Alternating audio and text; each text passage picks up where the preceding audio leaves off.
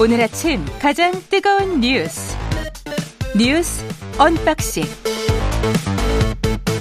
자 뉴스 unboxing 시작하겠습니다. 민동기 기자 김민아 평론가 나와 있습니다. 안녕하십니까? 안녕하세요. 예, 미국이 금리를 인상을 했습니다. 지난해 3월부터 금리를 올리기 시작을 하지 않았습니까? 예. 8번 연속 금리를 인상을 했는데요. 이번에는 금리 인상 폭은 좀 줄였습니다. 어, 지난해 6월부터 4회 연속 0.75%포인트를 인상을 했고 그랬죠. 지난해 12월에는 0.5%포인트를 인상을 했는데 이번에는 0.25%포인트 인상을 했습니다. 그래서 어떻게 됐습니까? 기준금리가 지금은 4.5? 4.5에서 4.75% 4.5에서 4.75? 그렇습니다. 예. 그래도 2007년 이후에는 최고 수준의 금리를 계속 유지하고 있는데요. 예. 아무래도 이제 인플레이션 완화 가능성이 높아지면서 연준도 이걸 감안을 해서 조금 인상폭을 줄이고 있는 것 아니냐 이런 전망이 나오고 있고 그럼 오는 3월 그리고 3월 이후에는 음, 연준이 또 어떤 스탠스를 밟을 것인가 이게 좀 주목입니다. 그러네요. 그러니까 최근의 흐름이 뭐 캐나다도 그렇고 인플레이션의 우려는 상당히 이제 완화가 되고 있다라는 분위기가 이제 쭉 잡히는 것 같고 거기에 대한 이제 반응으로 보이는데 다만 이제 뭐랄까요 일단 뭐 이 주식시장은 환호하고 있는 분위기인 것 같습니다. 그냥 언론 보도로 보기에 뭐 환호까지는 아니겠지만 아, 환호는 아니에요. 그렇죠. 장중에 한 다우도 400포인트 정도 빠졌다가 음. 나중에 회복을 한 겁니다. 그렇습니다. 예. 뭐 환호까지는 아닌데 어쨌든 이제 좋아하는 분위기가 뭐열대 맞을 거 다섯 대만 맞아서 뭐 기분이 네, 좋다 뭐 이런 분위기인 건데 예.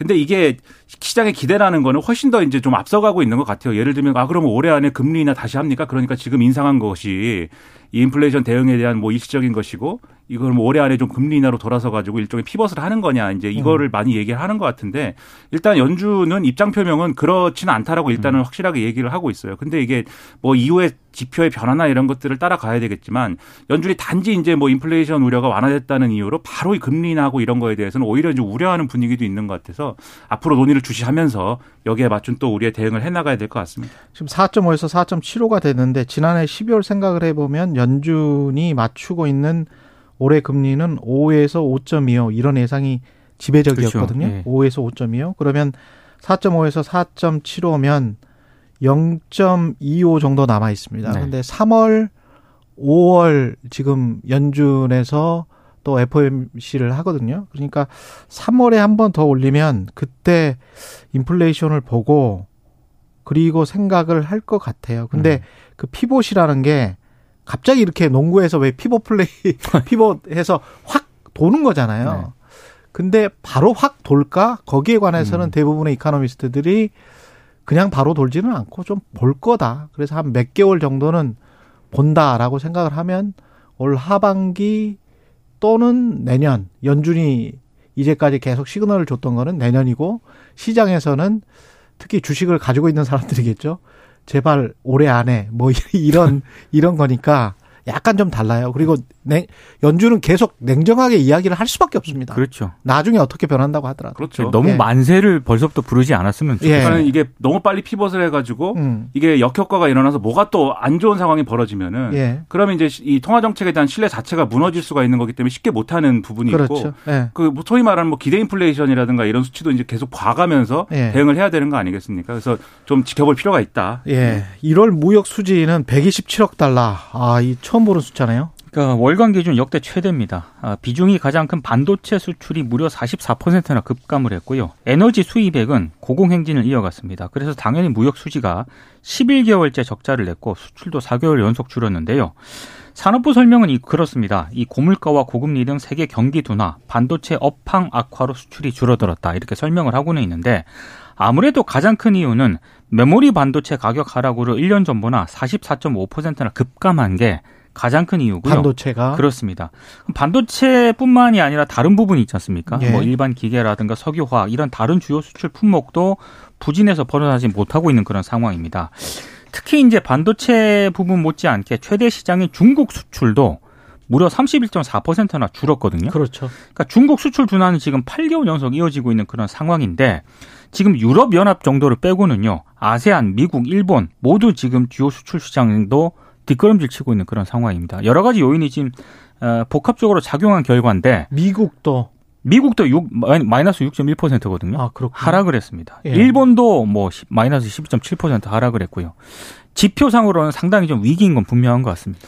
그 반도체 얘기 뭐 어제도 쭉 말씀드렸습니다만 이제 반도체 사이클 자체의 문제도 있고 또 이게 어쨌든 수치라는 게 상대적인 거잖아요. 그래서 이 기저효과랄까요? 그런 것도 좀 있는 것 같고 그래서 코로나19 때의 그 이 다들 집콕하던 시기에 그때 이제 수요가 이제 많이 없어지면서 반도체 산업의 어떤 뭐 이 어려움이나 이런 것들이 가중된 효과가 있는 것 같고 그런 것들이 겹친 것 같은데 지역별로 보면 이제 중국 대중 수출이 줄어든 영향이 지금 있는 거거든요. 그런데 여기에 대해서는 지금 정부가 하는 얘기는 중국이 어쨌든 코로나19와 관련돼서 이제 문을 열기로 했기 때문에 그것과 관련된 긍정적인 효과가 올해 하반기나 이런 데 있지 않겠느냐. 그리고 반도체 관련한 사이클도 하반기에는 그래도 조금 온기가 돌지 않겠느냐 뭐 이런 얘기를 하는 것 같아요.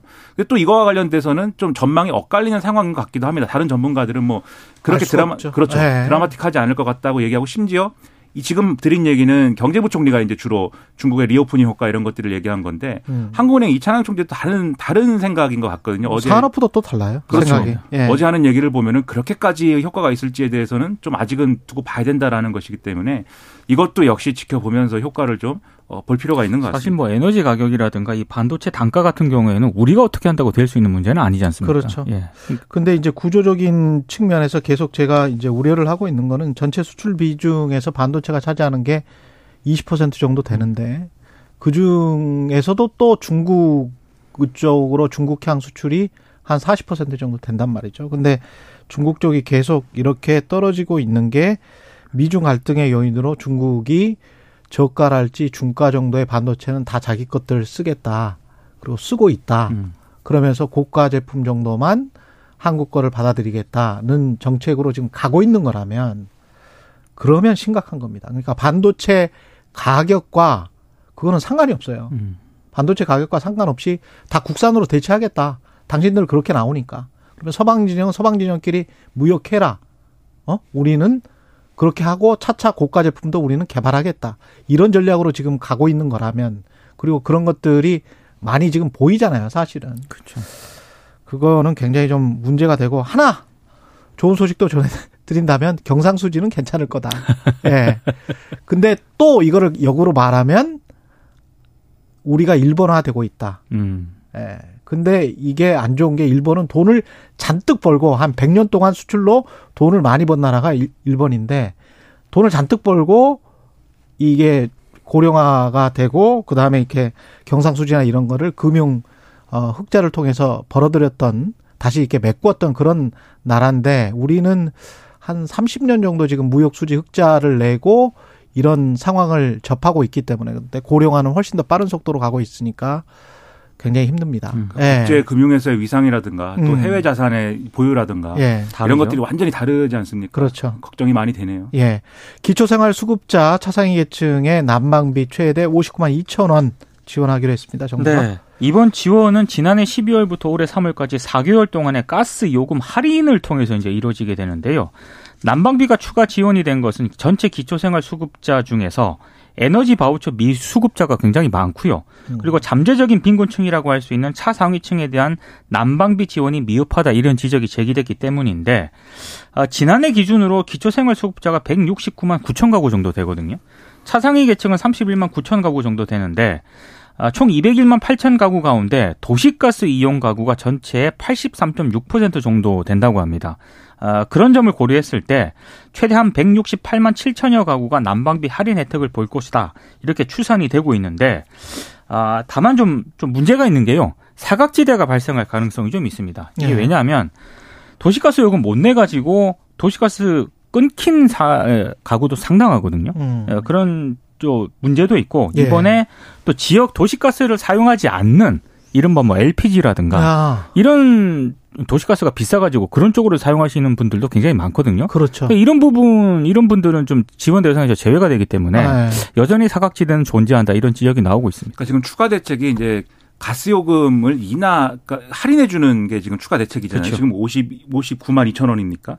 여기까지 이제 이 할인해 주는 게 그러면 지금 말씀하신 대로 LPG나 이런 부분들은 이제 그거는 해당 사항이 없는 거죠. 그건 음. 오히려 에너지 바우처나 이런 거를 지원을 늘려야 가능한 부분인데 근데 어쨌든 종합적으로 계속해서 이 지원 범위와 대상을 계속 늘려서 사각지대가 없게 만드는 건 필요한 일이에요. 그런 점에서 어쨌든 추가로 대책을 내놓은 거는 저는 좋다고 생각하는데 어쨌든 사각지대를 최소화시키고 그다음에 이것도 이제 받으려면은 뭐 신청하고 이런 절차가 있어야 있어야 되는 것이기 때문에 그 절차에서 신청을 못 해가지고 이거를 혜택을 못 보는 상황이 없도록 거기에 있어서도 시스템 개선이라든가 홍보라든가 이런 것들을 강화한다고는 하는데 더 열심히 해야 되겠고 이게 이 정부는 원래 애초에 1차 대책 내놓을 때도 이 지원 대상을 늘리지 않겠다라고 얘기를 했거든요. 그렇죠. 음. 근데 대통령이 중산층과 서민의 피해를 다 어쨌든 보전해 줘야 되는 필요가 있다라고 얘기를 하면서 지금 추가 대책이 바로 나온 거예요. 그러니까 근데 그 추가 대책도 중산층 추가 대책은 아니에요. 그렇죠. 예. 지금 차상위 계층까지를 얘기하는 것이기 때문에 대통령이 예. 얘기한 그럼 중산층 지원은 가능한 거냐? 이게 의문이 남아 있는데 음. 국민의힘은 이 주호영 원내대표는 일단 이렇게 얘기를 합니다. 그 중산층이라고 하는 얘기는 그냥 뭐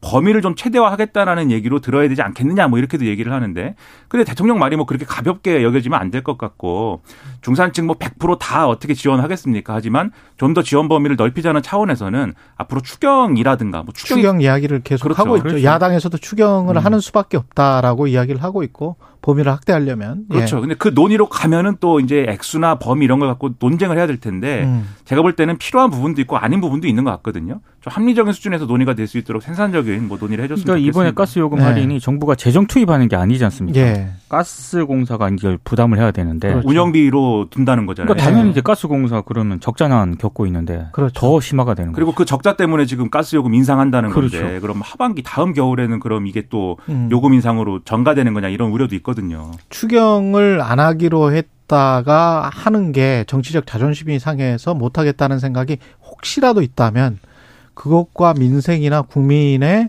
안위 따뜻한 겨울을 나야 되고 잘못하면 이거 저 큰일 나잖아요. 그렇죠. 예.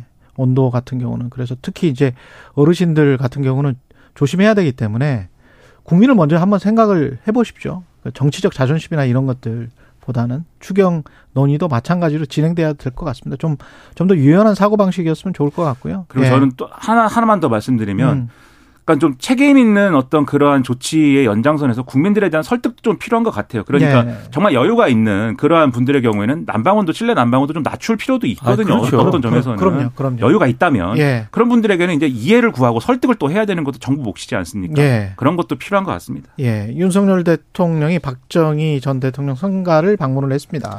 금호공대하고요 어제 음. 박정희 전 대통령 생가를 찾았거든요. 금호공대는 이제 박정희 전 대통령이 또 설립을 추진했던 그런 대학이기 때문에 아, 여러 가지 어제 이제 박정희 전 대통령과 관련된 일정들이 좀 많았습니다. 금호공대 방문해서 윤 대통령이 이런 얘기를 했습니다. 국가 미래에 대한 탁월한 통찰력을 가진 박정희 대통령이 75년부터 대학 설립을 추진하고 돌아가시기 한 달 전에 최종 재가를 한 박 대통령의 얼과 숨결이 살아있는 곳이다. 이런 얘기를 음. 했고요. 박정희 전 대통령 생가는 비공개 일정으로 방문을 했는데 아, 세 번째 방문이거든요. 근데 추모관에서 헌화하고 생전 사진을 보면 이제 소개를 들었는데 방명록에 예, 위대한 지도자가 이끈 위대한 미래 국민과 함께 잊지 않고 이어가겠다 이렇게 썼습니다. 아무래도 지금 왜 이렇게 박정희 이른바 마케팅을 하느냐 언론들의 분석은 김건희 여사가 대구 서문시장을 1월 달에 방문을 했잖아요. 그리고 이제 윤 대통령까지 구미를 찾았는데 지금 지지율이 한 30% 후반대에 머물고 있거든요. 예. 그러니까 이 지지율을 좀 반등을 시키겠다 이런 속내가 좀 담겨 있는 것 아니냐 음. 이런 해석들이 나오고 있습니다. 저는 뭐 금호공대에 가서 뭐이 인재 양성 회의를 하는 것까지는 그리고 구미에 있는 이제 반도체 관련 이제 그 일정에 참석한 것까지는 저는 뭐 있을 수 있는 일이고 잘한 일이다라고 생각을 하는데 박정희 전 대통령 생가에 지금 현직 대통령으로서 처음 이제 방문을 하고 굉장히 이례적이죠. 그렇죠. 여기서도 막 이 한이 얘기가 이제 좀 이 경북지사나 이런 뭐 SNS 등을 통해서 나오는 걸 보면은 박정희 전 대통령 추모관을 만드는데 너무 좁은 거 아니냐 넓혀야 된다 뭐 이런 말씀도 했다고 하고. 근데 이런 게 정치적으로 좀 속보이는 거 아니냐 이런 반응으로 이어질 수가 있어요. 저는 이런 행보는 좀 자제하는 게 맞다고 생각하는 게 특히 지금 전당대 여당 전당대회 상황이 나경원 전 의원 사태 이후에 지금 이 전통적 지지층이 지금 분위기 안 좋다라는 얘기를 계속 하거든요. 음. 이건 너무한 거 아니냐. 그래서 윤심 전당대회에 대한 반발이 있다 보니까 그래서 이제 전통적 지지층을 좀 어루만져주는 그러한 행보에 나선 거 아니냐 이런 해석들을 막 하는데 정말 그런 거라면 저는 이거는 정말 1차원적인 접근이고 그런다고 해서 사태가 해결이 되느냐 저는 상당한 의문이어서 예. 좀 이런 것들은 좀 이 안 했으면 좋겠습니다. 그리고 천하람 변호사가 전남 수천갑 당협위원장이죠. 국민의힘. 국민의힘 당대표에 도전했다는 소식. 그리고 이준석 전 대표가 본격 행보를 시작을 했고 두 사람이 연합할 가능성. 김용태 전 최고위원도 최고위원 출마를 하는 거죠. 네. 예. 김용태 전 최고위원 후원회장이 이준석 전 대표입니다. 그렇죠. 네. 여기까지만 그 소식만 전해드리고요. 민주당은 지금 김건희 특검의 총력전을 펼치고 있는 겁니까? 일단 그 도이치모터스 주가 조작 의혹에 대한 특검 추진에 상당히 지금 지금 한마디로 이제 올인을 하는 그런 올인한다. 상황인데요. 예. 어제 국회에서 김건희 여사 주가 조작 진상 조사 TF 첫 공개 회의가 열렸거든요. 음. 파상 공세를 일단 예고를 하고 있는 그런 상황이고 그리고 지금 어제 이제 민주당의 검찰 독재 정치 탄압 대책위원회 소속 의원들이 있는데 예. 어제부터 국회 로턴데올 계단 앞에서 1인 시위를 또 벌이고 있습니다. 그랬죠. 아, 그리고 이제 당내 철험회 소속 의원도 한 40명도 역시 국회 로턴데홀에서 밤새는 철 예. 예. 철야 농성에 좀 돌입을 한 그런 상황인데 근데 실질적으로 이렇게 농성을 하고는 있습니다만 그러니까 가장 관건은 특검을 이제 추진을 해야 되는데 음. 이 특, 특검을 현실화하기까지는 상당히 넘어야 할 사람들이 많습니다. 법사위 문제도 있을 것이고. 그렇죠. 예. 예. 본회의에 상정을 한다고 해도 180인가요? 180 정도는 나와야 그렇습니다. 그렇죠. 80석 있어야 예. 네. 야권 공조가 필요한데 음. 야권 공조에 일단 조금 그, 자신할 수 없는 그런 상황이고 더더군다나 법사위원이 18명이거든요. 예. 11명의 동의가 필요한데 민주당 소속은 10명입니다. 그렇죠. 지금 유일하게 비교섭 단체인 조정훈 시대전화 의원 같은 경우에는 특허 법안 도입에 반대를 하고 있기 때문에 음. 법사위 통과가 좀 쉽지 않은 상황입니다. 그러니까 이게 당연 저는 이 김건희 여사와 관련된 사건에 대한 검찰 수사의 진도나 이런 걸 봤을 때 특검 충분히 주장할 수 있고 필요하다는 생각이 듭니다. 저는 그런데 이것을 국민들에게 얼마나 설득력 있게 또 하느냐, 얼마나 국민 여론을 설득을 해서 모아낼 수 있을 것이냐가 관건 아니겠습니까 결국. 예. 근데 그런 차원에서 이게 마치 예, 이재명 대표 수사 장군 하니까 김건희 특검으로 멍군 하는 것처럼 비춰져서는 안 되기 때문에 음. 이 문제에 대한 전략을 잘 세워가지고 접근을 잘해야 된다. 이게 지금은 마치 장군 멍군 구도처럼 비춰져서 이런 구도를 어떻게 빠져나올 수 있을 것인지 민주당이 한번 고민해볼 필요가 있다. 저는 그런 생각이 듭니다. 민주당과 검찰이 다 고민을 해야 되는 게 이재명 당 대표 같은 경우는 지금 체포 동의안 뭐 구속영장 이런 게 나오면 어떤 분들은 그런 이야기까지 하던데 구속영장 실질 심사를 그냥 받아버리는 것. 그래서 본인이 정말 떳떳함을 재판부에다가 주장을 하는 것. 그게 가장 합리적인 방법이 아닌가. 그렇게 이야기를 하시는 분들이 있고. 김건희 여사와 관련해서는 공판 중에 나온 의혹들이 지금 굉장히 많기 때문에 이걸 음. 더 이상 검사들이 덮고 가거나 검찰이 덮고 가는 거는 어, 굉장히 큰 무리라고 보고 이것도 순리대로 하려면 특검 가기 전에 검사들이 제대로 해야 되고요. 그렇죠. 검찰청에서 아니면 윤석열 대통령도 기존의 입장을 벗어나서 부인하거나 뭐 그 이게 뭐 전혀 사실과 와닿지 않는 지금까지 공판에서 나온 사실과 와닿지 않는 그런 이야기를 하지 말고 그냥 떳떳하게 검찰이 제대로 수사하라. 그렇죠. 그런 메시지를 던져야 돼요.